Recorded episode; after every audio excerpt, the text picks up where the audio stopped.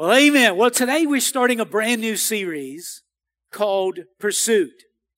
And, you know, pursuit means the act of chasing after something or seeking after something diligently and wholeheartedly. And so we're titling this series Pursuit. Because, you know, really in the last few days, you know, many people have made what we know as New Year resolutions. They make fresh commitments. They make commitments to eat less, exercise more, spend less, get out of debt, all these kinds of things. Go back to school. How many of you made some New Year's resolution? You know, people do it and people are continually making commitments and resolutions at the beginning of the year. And what they're really saying is they're trying to think of what they can change in their life that will make a positive difference in their life. And I think that's a good thing. But how many of you would agree with me that that New Year's resolutions are okay as long as they're in the will of God, in the plan of God. Amen? What's your New Year resolution? What's your commitment for the new year? How many of you want a whole lot of what you had last year? How many of you want a whole lot less of what you had last year? How many of you grateful for a brand new turn the page year? Amen. But listen, I think you would all agree with me that of all the resolutions or commitments that we can make in life, none is greater than the commitment to pursue our relationship with God. Would you agree with that? I mean, you know, whenever you think about it, you know, whatever, whatever earthly resolution or commitment that you can make, it has value, obviously, because our life is a series of choices. We are where we are today because of the choices we made. And so if we make good choices, we'll end up in better places, right? So resolutions, commitments are great. But the greatest of all resolutions or commitments is the commitment to pursue our God. The greatest pursuit in life is the pursuit of God. And so, you know, it's the one pursuit that will give you the greatest return. It's the one pursuit that gives you the greatest opportunity to experience life change. Doesn't everybody want their life to get better? Well, let me just do an IQ test. How many of you hoping your life gets worse? Let me see your hands. Nobody wants their life to get worse. Everybody wants their life to get, yes, everybody wants their life to get better. And so pursuing God gives you the best opportunity for your life to get better. Do y'all agree with that? No, no, really. Do y'all agree with that? And so listen, the pursuit of God is the greatest invitation ever given to mankind.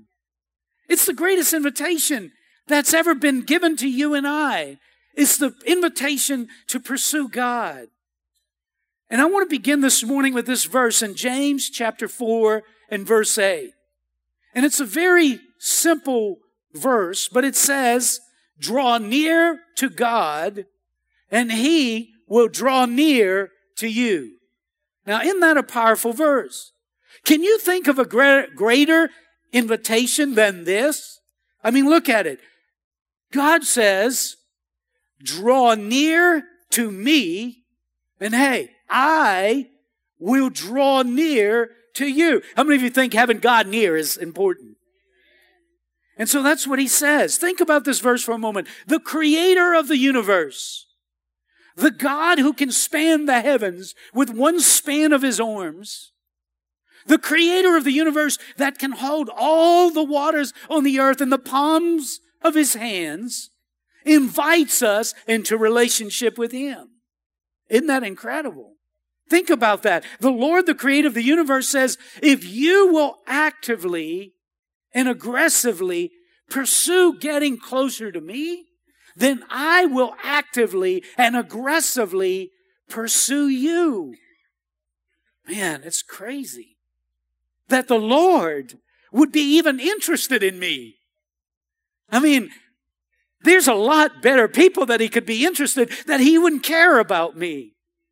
That he would even want to hang out with us. Are y'all with me? You know, the Lord longs to respond to our pursuit of him. He longs for it. He welcomes it.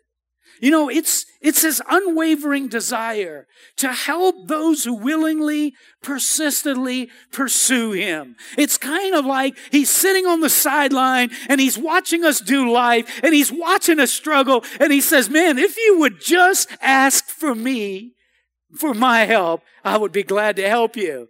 And we somehow try to get through life and we're busting our head on the wall and, and we're bleeding and we're, our knees are skinned and we're just trying to hammer out life. And God says, Oh my Lord, if you would just pursue me, I would help you. Remember in Mark chapter 6 when the disciples were struggling to row across the sea? I mean, they had their hands on the oars and, and they were toiling against the strong winds because Jesus said, Hey guys, go across the sea and I'll meet you over there. And, and they're trying to get over there, but the wind is stronger than their road and they're really struggling. And then, but the Lord responds to their pursuit. Now I want you to look at this story. It's, it's not very long, but look at it in Mark 6 and verse 47. And it says, When it was evening, the boat was in the middle of the sea and he was alone on the land. Seeing them straining at the oars, for the wind was against them, and about the fourth watch of the night he came to them, walking on the sea, and he intended to pass them by. But when they saw him walking on the sea, they supposed that it was a ghost, and cried out, for they all saw him and were terrified. But immediately he spoke with them, and he said to them, Take courage, it is I. Don't be afraid. Then he got into the boat with them, and the wind stopped, and they were utterly astonished. Now, there's a lot in this story, but I want you to notice in verse 48 that it says that he intended to pass them by. But when they cried out to him, he stopped and he spoke with them. Now, if the disciples hadn't cried out, in pursuit of him, then the Bible says that he intended to just keep walking right past them. But because they cried out to him, he stopped. He stopped and he got into their boat. So it seems that God's pattern is he won't force himself on us. He won't make us pursue him. He won't make us go after him. But if we will just pursue him, that he'll stop. He'll stop and he won't just pass by. He'll stop and he'll get in our boat. Amen? He'll get in our boat. He'll stop the wind and he'll help us to get on the other side. Now, I don't know if you got that yet, but some of you are rowing your boat called life. And the wind is in your face right now. And you're getting tired and you're struggling. And the Lord is saying, if you will just cry out to me, I'm going to stop what I'm doing. I'm going to get into your boat and I'm going to help you get over to the other side. Amen. Come on. How many of you think that's a great invitation right there? Now, could it be that the Lord is waiting for us and wanting us to, to, to just hunger for Him? Cry out to Him because he's really wanting to get involved in our situation. See, I think sometimes because of our lack of understanding of who God is, that we think he's lost in the stars. Like he's somewhere behind one of those stars. And that he has no clue what we're going through or what we're dealing with. But my friend, the Bible says he is aware of every hair that falls off our head. He knows every hair that falls off. He collects our tears in a bottle. Don't you think he's, he's concerned about what we're going through and what we're dealing with? And the answer is, yes, he is. Amen. And so listen, I believe that the Lord is desiring for us to pursue him. And the reason why he desires for us to pursue him is he didn't create us because he had nothing else to do. He created us because he wants to have fellowship with us. He wants to have a relationship with us. He's not a big mean God that don't want to be in our presence. He's a loving God that wants to put his arms around us, give us a big old smack on the face and say, I love you, my son. I love you, my daughter. Let's do life together. Amen. Now, I wholeheartedly believe that our pursuit of God has the greatest life changing potential. It has the greatest life changing potential. Nothing has greater potential to change your life than the effort and energy that we put into pursuing God. Now, listen, we spend a lot of energy, we spend a lot of passion, we invest a lot of time on a lot of things that give us some return. But unfortunately, we invest all our time and energy into other things and we end up with nothing left when it comes to our pursuit of God. But what if we turn that around? What if we started investing all of our time and all of our energy until we got tired? And then when we were tired, we invest what we got left on the pursuits of life. I think our life would be a lot different. Amen. In fact, I think we'd make more headway. Don't you agree with that? Now look what this verse says. Matthew 5 and 3 says, Blessed are the poor in spirit, for theirs is the kingdom of heaven. Now, it doesn't mean that you got to be poor financially for God to be uh, moving on your behalf. Poor in spirit refers to being in a place of spiritual awareness of your need for God. Poor in spirit means you realize that, man, I have a, I have a great need in my life and my need is to have God in my life. That's what poor in spirit means. It means you recognize your need for God's mercy and God's grace. And you're willing to pursue Him to get that mercy and to get that grace. And you're willing to go after Him because you know you need it. And so you're saying, I gotta have it. Blessed are those who are poor in spirit.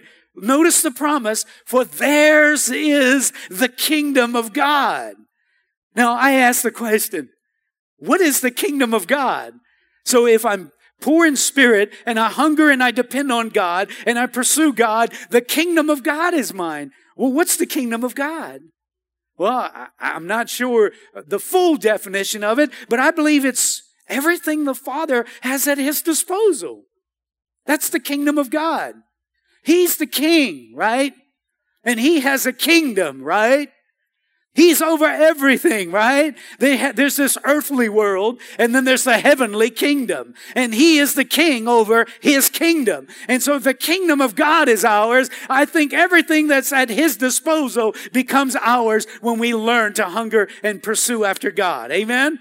How many of you think that's a great, that's a great invitation right there? And so listen, notice, I believe that the kingdom of God is peace I believe the kingdom of God is financial provision. I believe the kingdom of God is deliverance, it's healing, it's divine favor, it's strength. I believe it's wisdom, it's breakthrough, it's renewal, it's restoration. I believe the kingdom of God is the provisions that God has made for mankind. And he says, blessed are those who are poor in spirit, for theirs is the kingdom of God. And so I believe as we depend on God and as we pursue God, as we go after God, God's saying, listen, I have a throne room of grace. I have a warehouse of my provisions. And if you're rowing your boat called life and you're struggling, come after me, pursue me. And if you will pursue me, if you draw near to me, I will draw near to you. Do you know that principle applies for a nation? If a nation is in trouble and they begin to cry out to God, do you know that God can change a nation? He can turn a nation around. Amen. Do you know that God can change a church?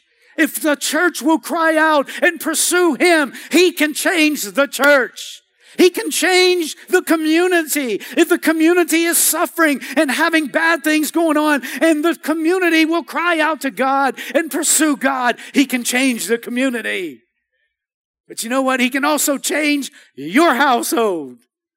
He can change your circumstance as we cry out to Him. Amen. And so 1 Peter 5, 6 says, Humble yourselves, therefore, under God's mighty hand, that He may lift you up in due time. Again, notice the promise. Humble yourself. Humble yourself under the mighty hand of God.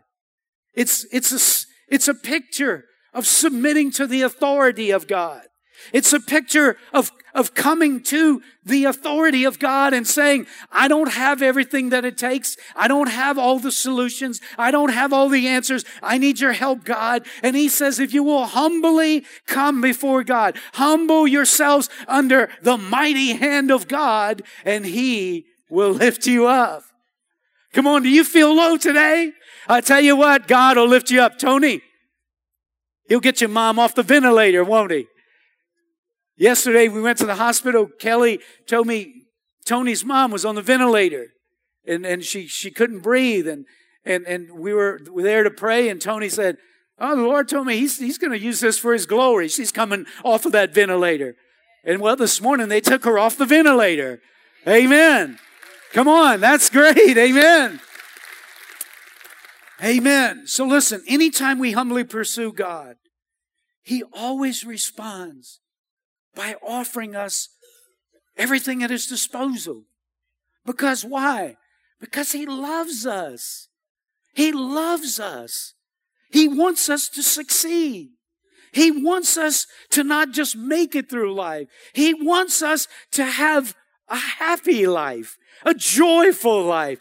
Come on, are y'all hearing me out there? A peaceful life. Come on, he don't want us to just barely get up out of bed and just barely put our foot on the floor. No, he wants us to dance when we get out of bed.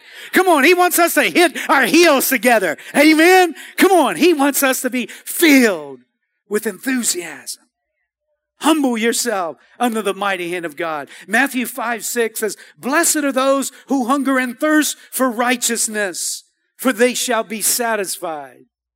Now, hunger means to crave or to be famished for something. Thirst means to have a strong desire or longing and willingness to pursue something. The message says it like this. You're blessed when you worked up a good appetite for God. I love that, that phrase, an appetite for God. He's food and drink and, and the best meal you ever eat. Nothing will bring greater satisfaction in your life than being filled with God's loving presence. Amen. Now, I don't know if you heard that or not, but I'm going to say it again. Nothing will satisfy your life like having the presence of God in your life. You say, Oh, I think a million dollars would do it. I can show you people that have had multiple millions of dollars and they're not happy.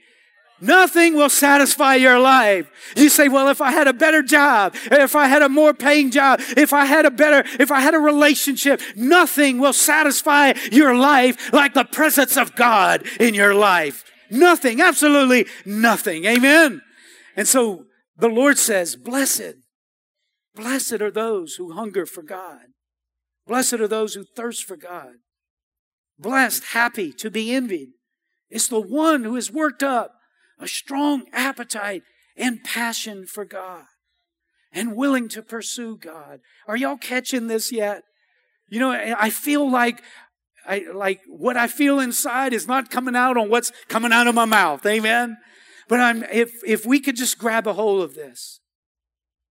Can we receive a greater blessing from God if we develop a strong appetite for God? I think we can. There's too many verses in the Bible that refer to it. According to Jesus, we can. To receive the promised blessing, our pursuit of God has to be a priority. It has to be number one. It can't be number five. It has to be number five. I mean, excuse me, number one, not number five. I'm checking y'all. I want to make sure you're hearing me. So Matthew 6:33 says this, Seek what?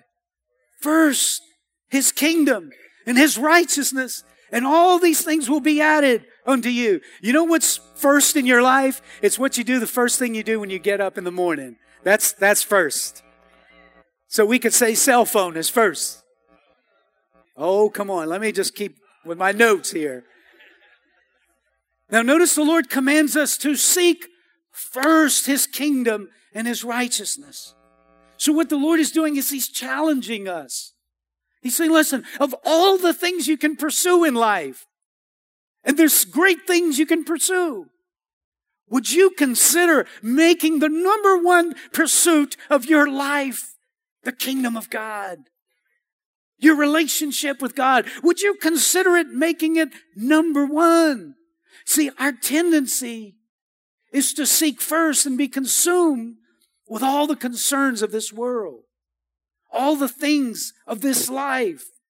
And so we we seek that first. We seek first business. We seek first education. We seek first financial success. We seek first entertainment and comfort and other fleshly desires. We fill ourselves up with these earthly pursuits so we have no appetite left for the things of God. But what if we turn that around? What if we worked at building a greater appetite for the things of God. You know what I believe? I believe we wouldn't need as many things of this world if we have more of the kingdom of God in our life. We wouldn't need to be entertained. We wouldn't need to have something entertaining us 24 7 because we would be content with the presence of God in our life. Amen. Come on, are y'all here today? Seek first the kingdom of God. It has to be our number one priority. But listen, but our first priority should be God. And listen, God promises us if we make a priority of pursuing Him, all these other things will be added unto us. Now, what is He saying? He knows our needs. He knows what's going on in our life. He's not oblivious to what's burdening our heart what our struggles in life are. He knows we need food to eat. We need clothes to wear. We need shelter over our head. He knows the, the irritations and the thorns in our flesh. He knows the things that are tormenting us. He knows the things that are pressing in on us. And he says, if you will make a priority of pursuing me, I will make sure to deal with the torment you're going through. I will make sure to deal with the thorns in your flesh. I will look out for your needs. Amen. So he's not saying, listen, forget about yourself Forget about what's going on in your life and just seek me. He's saying, no, listen, just make it a priority. Just make it a priority. Just put it back on the top of the list. Make me your priority. After you've checked your Facebook, pick up your Bible.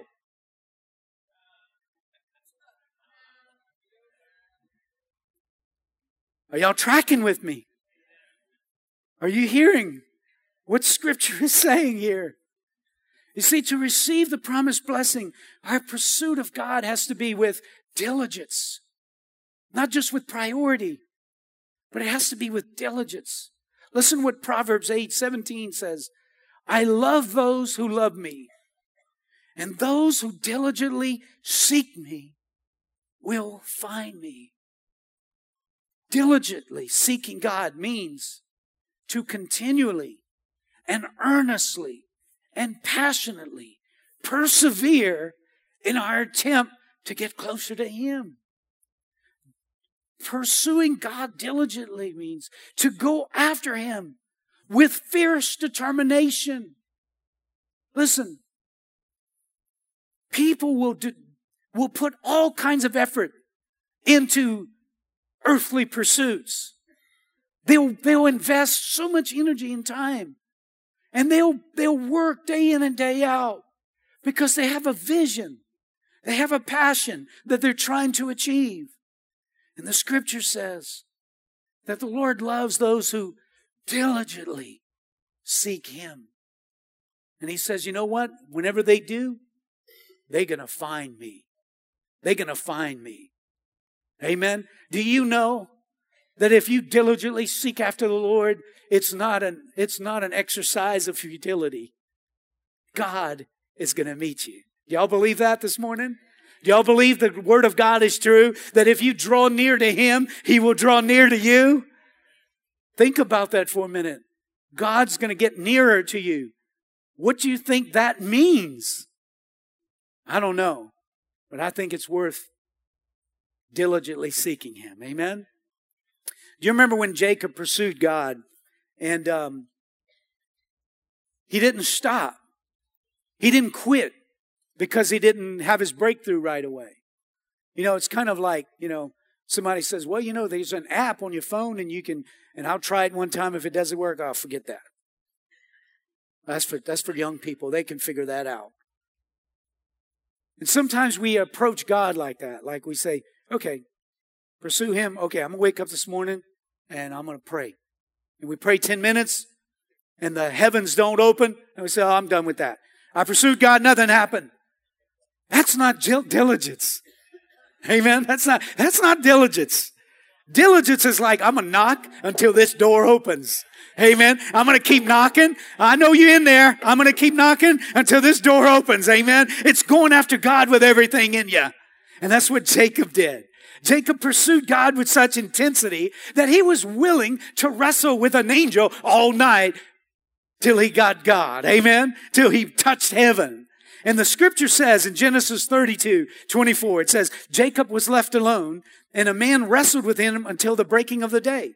And when the man saw that he did not prevail against Jacob, he touched his hip socket and Jacob's hip was put out of joint as he wrestled with him. Then he said, let me go for the day is broken. This is the, the man or the angel speaking. But Jacob said, I will not let you go unless you bless me. I like that. I like the attitude of that. I will not let you go unless you bless me. I will not let you go unless you bless me. Verse 27. And he said to him, What is your name? And he said, Jacob. Then he said, Your name shall no longer be called Jacob, but Israel. For you have striven, striven with God and with men and have prevailed. Then Jacob asked him, Please tell me your name. But he said, Why is that that you ask my name? And there he blessed him. Now there's a whole lot of this to this story. We know that Jacob was determined. He was in such a desperate need. He was, his back was against the wall. And he knew that, man, his brother is after him. His uncle is after him. He's got enemies out there. He don't know what's coming next. His back's against the wall. He didn't know where to turn. So he says, God, if you don't come through for me, I'm done. So Lord, you come. And he wrestled with the angel all night. And the angel's like, hey, day's breaking, man. Let me go. I'm not letting you go unless you bless me. And his hip was out of socket. He wrestled so hard, but he would not let the angel go until God blessed him. I wonder what would happen if we would hold on to the horns of the altar and we would say, God, I'm not letting go of the horns of the altar until you come and you bless me and change my circumstance and my life around. Who knows what kind of breakthroughs are waiting you and I? Amen. So Jacob was willing to go after God with fierce determination. Well, listen, the result was that God completely transformed his life. Now, there's three things that happened to Jacob. Number one, Jacob's complete character changed. You know, the word Jacob means supplanter or trickster, and it means deceiver.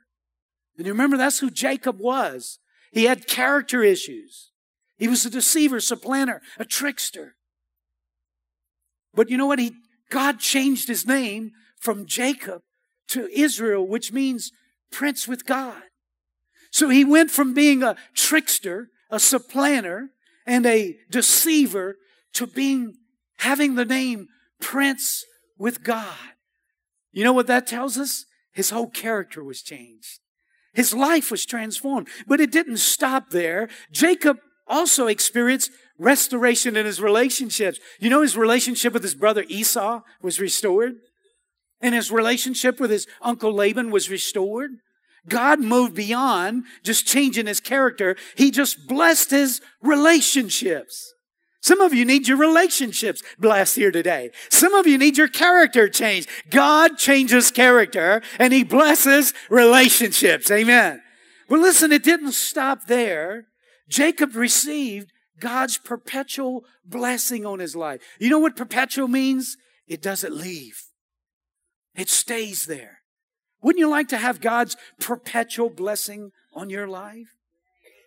In Genesis 35 and 9, now that Jacob had returned from Padan Aram, God appeared to him again at Bethel, and God blessed him, saying, Your name is Jacob, but you will not be called Jacob any longer. From now on, your name will be Israel. So God renamed him Israel. Many of you know when God changes your name, it's changed forever? Amen. Then God said, I am El Shaddai, God Almighty. Be fruitful and multiply. You will become a great nation, even many nations. Kings will be among your descendants. And I will give you the land I once gave to Abraham and Isaac. Yes, I will give it to you and your descendants after you. Then God went up from that place where he'd spoken to Jacob. Now imagine the blessing Jacob received from pursuing God didn't stop with him. He said, Jacob, this blessing I'm putting on you is not just going to be on you. It's going to be on your descendants from generation to generation. Come on. Don't you want your kids to be blessed? Don't you want your grandkids? Listen, some of us sitting in this room right now are receiving the blessing of God on our life because somebody before us just put their hearts on their, their hands on the altar and said, God, I want your blessing and I need your blessing in my life and I'm not letting you go unless you, you release your favor over my family. And the favor of God has been upon your family. Now, what are we going to do? What are we going to leave our children? Come on, what are we going to leave our children? I think we should leave a blessing behind. I think we should leave God's favor behind. Amen. That long after we're gone, our children and our grandchildren will be experiencing the presence and the blessing of God as a result of our faithful service to God. Come on. Are y'all tracking with me this morning? Are y'all receiving this this morning? Amen. I wonder what would happen if you and I get serious about pursuing God. I wonder what would happen if we get serious about going after God. I don't know. But I know God always rewards those who diligently seek Him. He always rewards.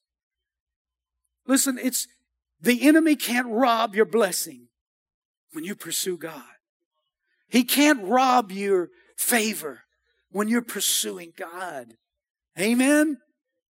That's why the Bible says Submit to God, resist the devil, and he will flee. If you will just submit your heart to God, God's face and his smile will be upon you.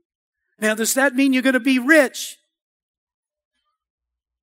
It might mean that. But you see, God's blessing is not measured in dollars and cents. God's blessing is way deeper than that. Amen? Listen, you can have a boatload of money and have no peace in your life. And no amount of money can do you any good. But God can fill your heart with peace in an instant, in a moment, in a nick of time. Amen? How many of you know peace is greater than a boatload of money? Amen? Y'all agree with that? If you do, say amen. So listen, God always rewards and blesses those who are willing to pursue Him. Everything God touches, God changes. And everything God changes, God blesses. Amen. Remember when Jesus did his first miracle? And he went to that wedding and they ran out of wine. And his mom said, Hey, what you going to do about it? And he said, Well, my time's not up yet. But he turned water into wine. And it was, it was good wine because they said normally, normally you keep the best wine for last, but here's the, this is better than what we've seen so far. Now, I don't know about you, but whenever I hear that story, Jesus can take water and he can make it wine. He can take something natural and he can make it supernatural. So naturally, I'm just a little Cajun boy from Erath, Louisiana. Amen. With the last name of Menard. Second to the last is seven, but that's natural. But I'm telling you, God's hand on my life, He can take natural and He can make it supernatural. He can put his hand on your life, regardless of where you've been, what you've done, what you've been through. God's hand on your life, he can take water and turn it into wine. Amen? Y'all believe that? Remember that other miracle he did? He had all this crowd of people and they were hungry. And he said, Hey, y'all feed them. And they said, What? Feed this crowd of people?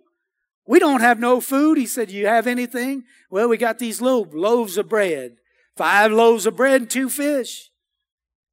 And the Lord took those five loaves and those two fish, and he said, Father, bless it. Said, All right, feed them. All right. Took the bread, started breaking it. Here, here's a piece for you, here's a piece. Man, this loaf ain't running out. This loaf, wow.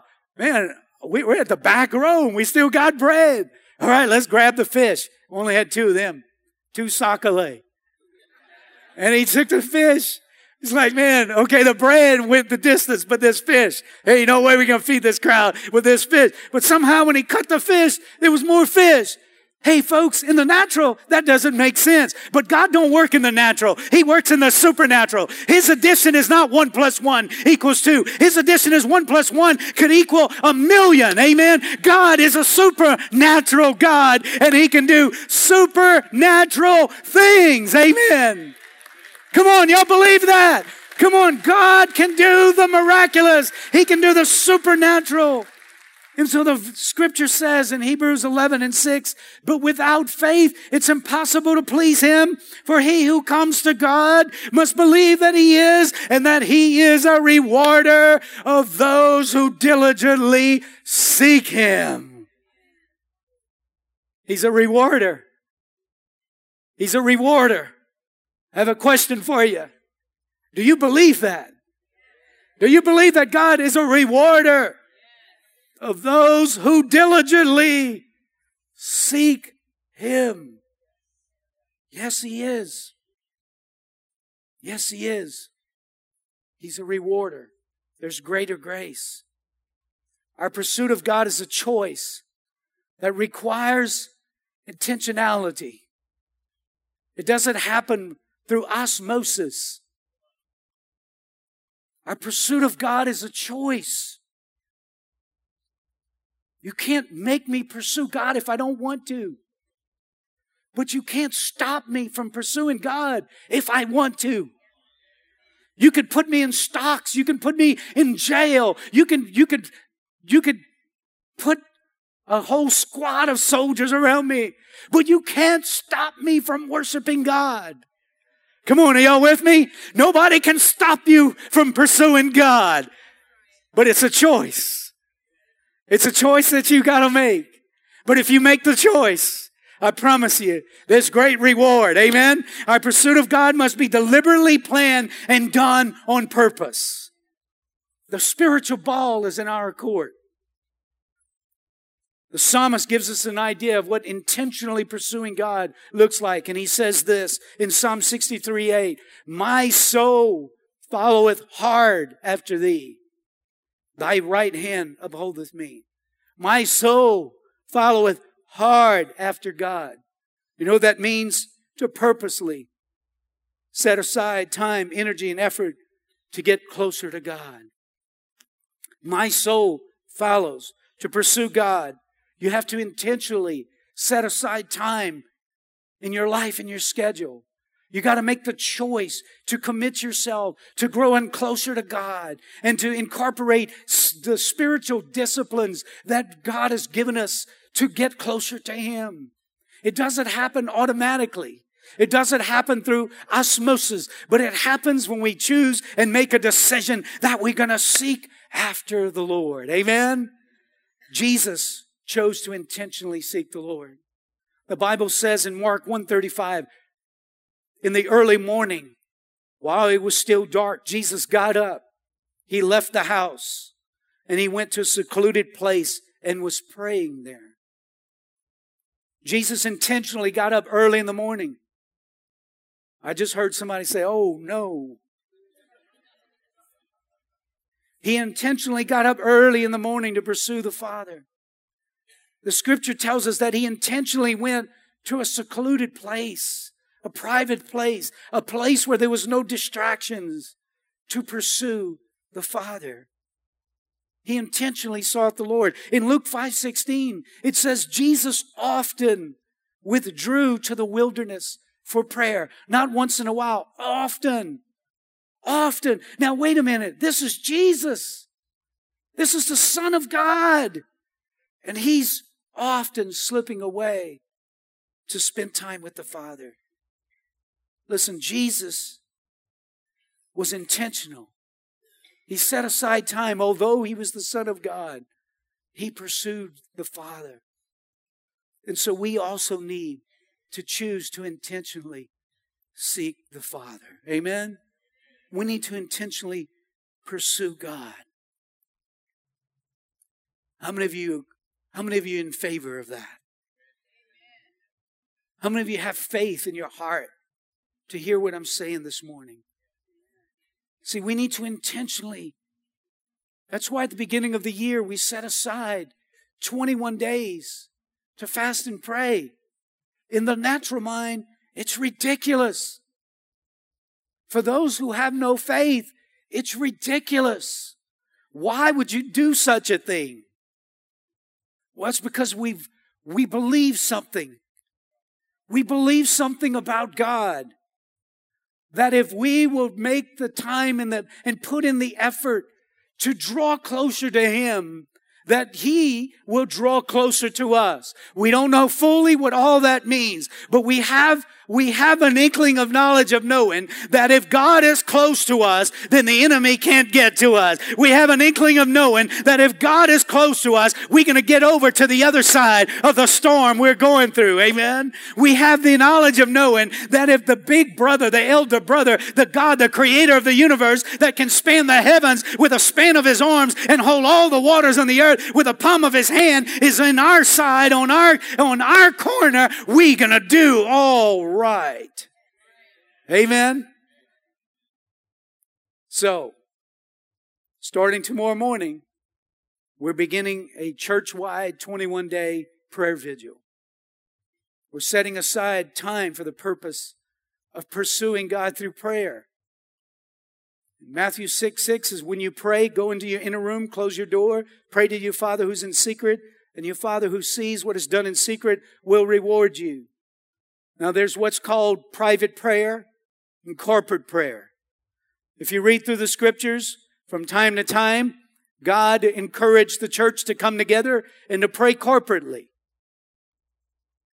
And there's something about corporate prayer. We're not going to put it on a billboard, but we're going to be having prayer meetings here throughout the 21 days. First week, every uh, three meetings a day, six o'clock in the morning, 12 noon, 6.30 p.m., except on Saturday at 9 a.m.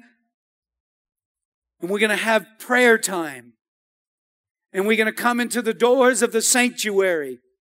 And the best we know how, we're going to cry out to God and say, God, I ain't letting you go unless you bless me. Amen. Lord, I need your favor on my life. Lord, I need you to put your hand on my children and my grandchildren. Lord, I need your hand on my marriage. Lord, I need your hand on my finances. Lord, I need you to keep my heart right with you. Lord, I need you to help me with temptation. Lord, I need your help in my life. Amen. And we're going to believe God to answer that prayer. And then the second and third week, we're going to have prayer meetings every night. We're going to have an overflow night. We're going to give you more instruction. But you know what? We thought this year, you know, you heard that story about this man that was a great fisherman. He always knew where to go and catch the fish. So he'd go catch the fish and he knew some people that, that were, you know, they didn't have a lot of money, they didn't have a lot of resources, and he would go give his fish to, to the family. And so, man, they'd pull out the pots, they'd cook the fish, they had a great meal. And then one day it dawned on him. You know, it's great that I'm giving this family fish, but what if I taught them how to catch fish? What if I brought them to my spot and showed them how to catch fish? I can feed them fish for a day and that'll satisfy them for a meal. But if I show them how to fish, That'll satisfy them for a lifetime. And see, it's, it's one thing for me to pray over you, but it's one thing for you know how to reach the heavens with your prayer. Amen? So we're going to do something a little different in the prayer meetings. We're going to carve out time in all of our prayer meetings to give people a chance to have some personal prayer time. We're going to have some worship. We're going to have some a little short teaching, but we're going to have time for people to spend time with God. And in my mind, is teaching people how to fish. Amen. Are y'all with me? Because once you learn how to fish, you're not going to go hungry. You're going to always have fish on your table. Amen. Can y'all follow along with that illustration? Amen. And then we're setting aside not just to pray, but to fast. In Matthew 6, 17, Jesus said, when you fast, anoint your head, wash your face, so that your fasting won't be noticed by men, but by your Father who's in secret. And your Father who sees what is done in secret will reward you. What is fasting? It's, it's abstaining from food or water for the purpose of giving your full attention to God. You know, if you read Isaiah 58, fasting is not just about not eating or drinking, although your flesh will really fight you on that one. And we have some resources. We have all kind of resources back there at the table. Encourage you to make use of it. Well, we want you to have that. And it'll help you set an objective. And there's, there's different kinds of fasts. There's the Daniel's fast, you know, which is just fruits and vegetables, and partial fast where you just eat one meal a day or, or just eat two meals a day. And there, there's the juice fast where you just drink juices. And then there's a complete fast that you do in a limited time where it's just water. Listen, as we conclude today, Isaiah 58 says, fasting is not doing your own thing. So, you know, I, I want to take that Facebook logo off of my phone. I don't have a Facebook account, but I got Tanya's on my phone so I can keep an eye on y'all. No.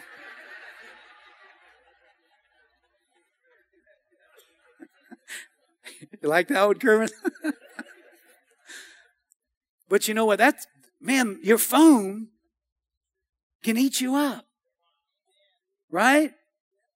So listen, I mean, how about, how about you let all your friends know, hey, I see you in 21 days? How about it?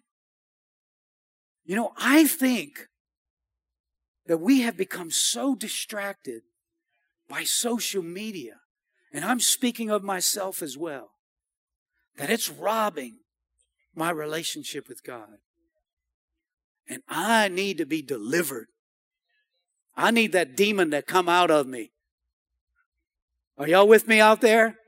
Somebody said, "No, don't touch that demon in me." But but y'all are y'all are y'all just tracking with what I'm saying? And so here's the idea. Brother Francis used to say, "Turn off the stove. Turn off the TV. Unplug it." there you go. Don't just turn it off, unplug it, because that remote is just going to have its own mind. Would you stand with me? Are y'all with me out there? You know, I again, I think I said this last year, but I, I think it bears saying again. You know, listen, I'm I'm I'm blessed to be in this church in the environment that Brother Francis cultivated years ago teaching us how to fast and pray. You know, in many churches, it's Easter and Christmas. That's the most attended time of the year. But I tell you, at Family Life Church, one of the greatest attended times is during the month of January when we're fasting and praying. And you know what that says to me? That we have a people that are hungry for God, that want to reach heaven, and want heaven to reach them. You know, come on. Our one purpose and goal is to respond to the invitation given to us through James. Draw near to God, and God will draw near to you. I believe God wants to meet us.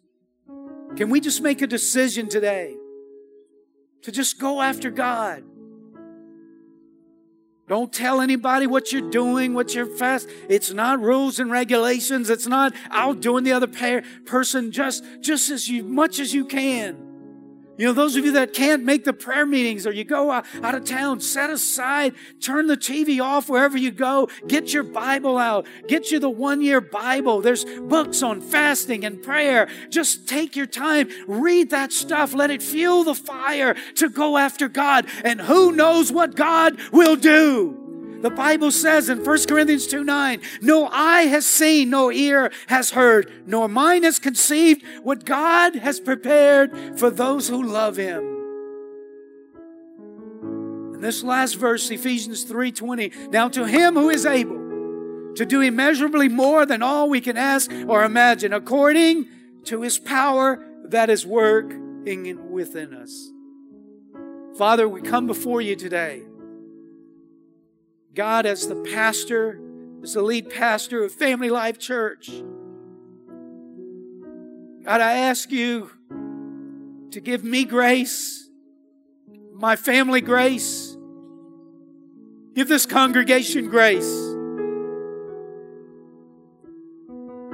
to seek after you, to pursue you. The greatest pursuit of life is the pursuit of God. It's an investment of time and energy that we'll never regret and that will never be an empty pursuit. Father God, I pray, stir our hearts today. Fuel our passion for you today. That God, we might be willing and able to set aside time to go after you. Lord, I thank you ahead of time for the miracles that are going to take place, the breakthroughs that are going to take place, the heavens that are going to be open, the presence that's going to be among your people. Thank you, Lord, ahead of time for responding to us as we go after you. Lord, I pray the grace of God to pray in the fast be released over your people in the mighty and the strong name of Jesus, I pray. And everybody that agrees said, Amen. All right, now you go out and have your last supper. Amen.